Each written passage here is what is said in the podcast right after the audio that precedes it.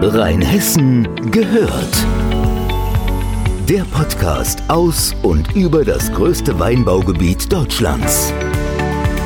Mit Christopher Mühleck von der Stadt Oppenheim geht es jetzt über die italienische Opernacht.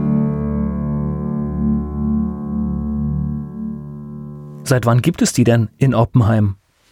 Also ausgewiesen als Opernnacht seit 2015.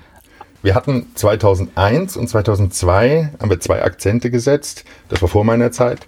Einmal mit der Zauberflöte 2001 und dann mit La Traviata 2002.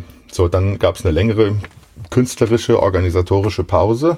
Und 2015 kam man dann zusammen mit Opera Consulting, damals aber noch mit einem anderen Co-Veranstalter, die dann den Marktplatz unter in Beschlag genommen haben und dort eine Opernnacht veranstaltet haben. Die kam dermaßen was von gut an, dass die sich gesagt haben, das möchten wir gerne nochmal machen.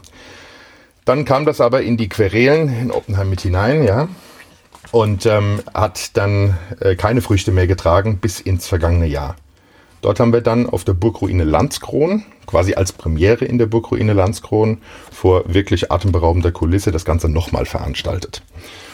Das hat so guten Anklang gefunden, dass die dann gesagt haben, Opernacht nochmal ja, allerdings dann bitte wieder auf dem Marktplatz, weil die Erreichbarkeit dort unten einfach besser ist.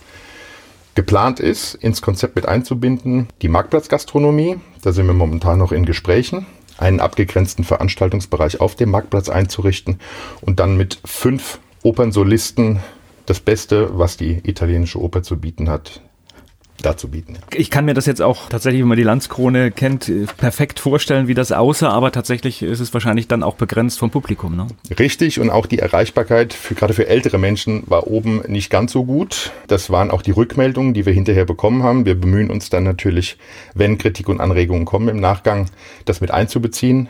Das hatten wir dann in die Gespräche mit einbezogen, die dann im Nachgang stattgefunden haben in Sachen, ähm, wollen wir es wieder machen? Wenn ja, wie und wo? Und kamen dann eben auf den Marktplatz überein. Der ja eine genauso schöne Kulisse eigentlich ist. Richtig, die mittelalterliche Altstadt-Romantik-Kulisse des Marktplatzes bietet sich natürlich dafür an, ja. Ist ja eigentlich auch Weihnachtsmarkt und alles, was da stattfindet. Ne? Das Richtig, ist der Platz. Das, kann, das zieht sich wie in einer Perlenkette durchs ganze Oppenheimer Jahr. Äh, sei es der Oppenheimer Frühling, jetzt Ende März, dann weiter zur Opernacht am 20. Juni, weiter zum Weinfest oder vorher startet ja im Mai schon der Kultursommer auf der Marktplatzbühne. Der geht bis September mit acht Platzkonzerten und dann natürlich weiter über den Katharinenmarkt bis hin zum Weihnachtsmarkt am dritten Adventswochenende. So, der Opernfreund, was muss er jetzt machen? Oder, oder muss man überhaupt Opernfreund sein oder kann das auch eine Veranstaltung sein? Muss man gar nicht, man kann sich auch dafür begeistern lassen. Okay, äh, Tickets, wie, wie funktioniert's?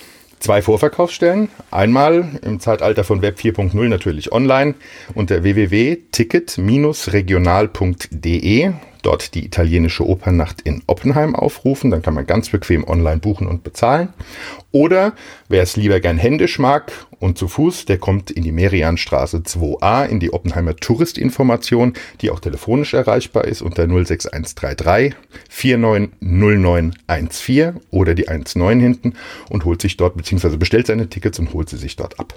Sie sind jetzt mehr der organisatorische. Können Sie trotzdem zwei, drei Sätze sagen? Was hört man? Was wird man sehen? Aber sicher. Wir haben fünf Opernsolisten, die aus der ganzen Welt nach Oppenheim reisen.